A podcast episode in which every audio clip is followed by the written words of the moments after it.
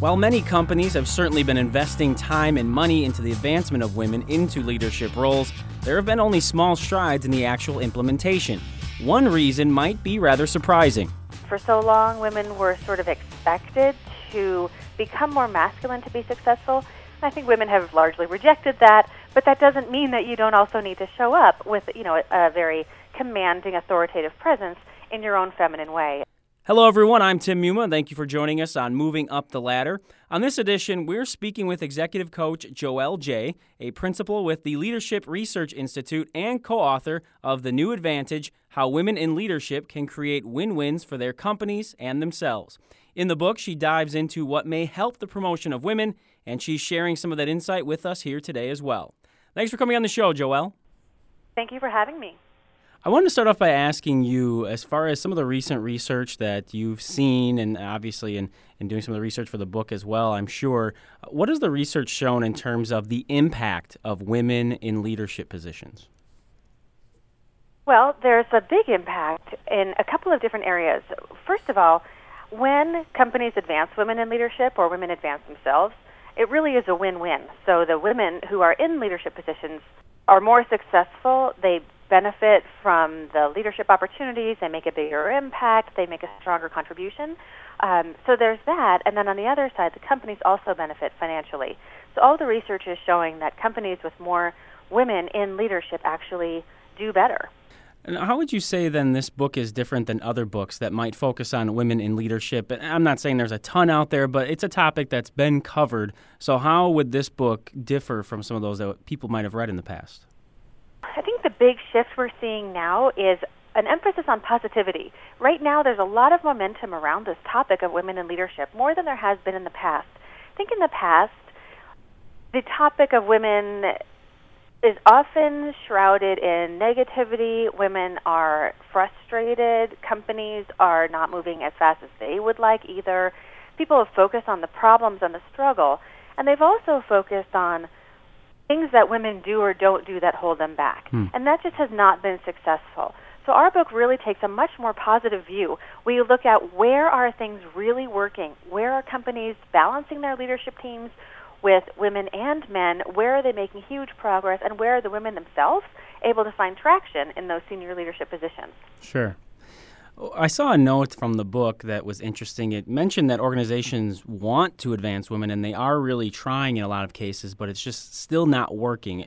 Are there certain factors why that is happening, even if the effort is there and people want it to happen and, and be successful? Well, so yesterday I was interviewing a president of one of the large healthcare organizations, and um, followed by the CEO. One was a woman and one was a man. And the man said, "Change is happening, but change takes time." Mm-hmm. And the woman, his counterpart, said, change is happening. It's not happening fast enough. Hmm. The bottom line is I feel that when women really get involved, they are highly motivated to see this change take place versus their organizations or the men who have held senior leadership positions but haven't experienced the history that women have. Where we really see things take off is when women themselves get involved. Speaking of that, I know this comes up sometimes as well. It's the balance between what an organization can do to help and what the women themselves can do to help succeed or, or attain those leadership positions. You even mentioned it right off the top, sort of what women can do to help themselves. What are some of those areas where maybe women need to step up, or you feel that these are areas they should focus on if they want to reach into leadership positions? Right. So you're right. One of our main conclusions from the research we've done in the last five years with senior level executives on this topic is that when women are most successful in business, it's when they lead themselves. That means taking full ownership and responsibility for their own growth and development, their performance, their recognition, and really taking initiative to advance themselves and to advance women in their companies. There are a number of areas that are particularly sticky for women. Um, they tend to be the areas in which women are stopped in their careers. And so when women can attend to these particular areas, then they really do kind of break through to another level. We call them the advantages because what mm-hmm. once was a challenge, if you understand it um, with a new perspective, can actually be a great advantage. So some of those include, for example, understanding sponsorship. Sponsorship is a concept of um, having an advocate in the organization, someone who's invested in your career and helps you move up. Um, we talk about executive presence. Um, for so long, women were sort of expected to become more masculine to be successful. I think women have largely rejected that, but that doesn't mean that you don't also need to show up with, you know, a, a very commanding, authoritative presence in your own feminine way. And so those are just a couple of areas that we see women really learning and learning to succeed. I don't want to put you on the spot, but since you brought up that executive presence, and that's definitely something we've heard countless times in the people we've talked with as far as the masculine versus feminine. Uh, just from your experience, things you've seen, I mean, is that something that's changing as far as that not being a quote unquote requirement for women to go into those leadership positions? I think that it is. I think our understanding of presence has been greatly moved forward in the last few years with, with some really exceptional research. So, what the research found was that women are judged more harshly on their executive presence, particularly from men who are expecting a more masculine presence, because that's what has surrounded them from mm. a hmm. leadership perspective for so many years. But now that there are women who are leading companies like GM or SpaceX or Aetna, the perception of what counts as a leader and what counts as um, seeming authoritative has really started to change. It hasn't changed everywhere, but I think women are understanding better that presence is really about your sense of confidence. It's about your command of material. It's about your ability to be influential and collaborative and get results. That's really much more about what presence is than, for example, whether you're wearing flats or heels or whether your nail polish is pink or neutral. Sure. Which used to be the perception of executive presence. Right. And I mean, I, I think you make some great points there. And I think it's things people maybe don't think about, but when it happens, it's sort of then you recognize what's going on. So I appreciate you kind of giving a, a picture for individuals there. Now, you mentioned the advantages. There are nine that are listed here, uh, and obviously we're not going to go through all of them by any means. But another one that stood out for me, again, being something that people talk about a lot in our circles was the recognition advantage. And the note I have here is how to attract positive attention for one's efforts and results. What does that mean exactly, and how should that be a focus for women looking to advance those leadership positions? So, in my work with women in leadership, in large companies, in leadership development programs, as an executive coach, when I speak to them when I'm doing a keynote, I hear frustration in a couple of points. One is they feel like they're not moving ahead, they don't know how to move ahead, they're not being recognized, and so they get frustrated. On the other side, there are women who really are trying. They're they're trying to point out that they haven't moved forward. They're trying to get their ambitions recognized. They're trying to get the results recognized, and they're frustrated because they're not being recognized either. And what I've learned is that there is a model for being recognized that works much more powerfully than either just being frustrated or pushing too hard. And it has to do with First of all, getting very clear on what are the outcomes that you need to achieve to be recognized, and then being able to voice those in a way that shows the value you've added gracefully, in a way that contributes and moves the conversation forward, but that does allow you to take credibility for your results. I actually have some resources I can share with your listeners at some point that we have a model for how you can express that, um, which basically is to say something like, as a result of my efforts to balance our budget this year, we're $30,000 ahead of where we were last year, and that equals $2 million added to the bottom line. Hmm. And so when you hear that kind of a message, it's much more objective, it's data oriented, and it aligns to the values of the company.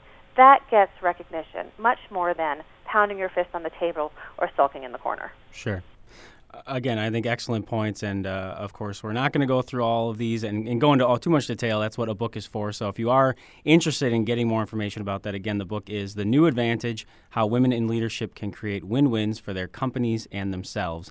Uh, with that in mind, we touched on a couple of things that women can do to help themselves. How about from the organization side of things? Again, we're talking about women in leadership is going to help them, especially in the long run as well. What are one or two ways that in organizations can create an environment where women are promoted and women are recognized and put into those leadership roles? Well, I would say two words data and development. So, in terms of data, if companies really want to take advantage of the diversity of thought that creates innovation, and strength, and that's behind the financial returns that companies with balanced leadership teams see, they need to look at their numbers and look honestly at their numbers.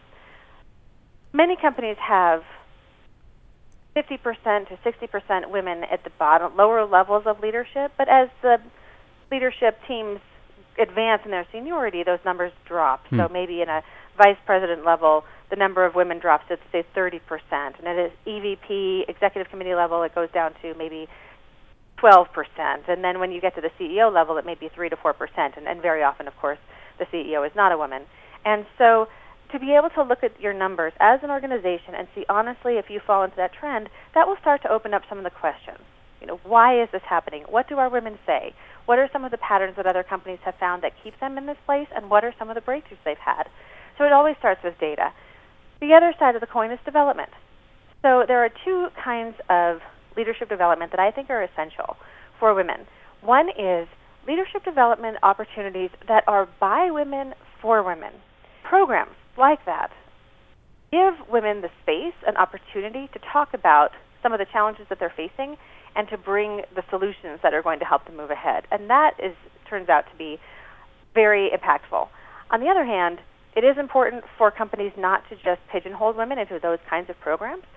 Uh, I was speaking with the president at one of the Wall Street firms one year, and she said to me, Ever since we started having leadership development programs for women, I've never been invited to just a leadership development program for men and women. Sure. And so I think companies have to be really careful about that, that they aren't um, starting a trend that they don't mean to, which is marginalizing women into programs that where men are getting other kinds of development.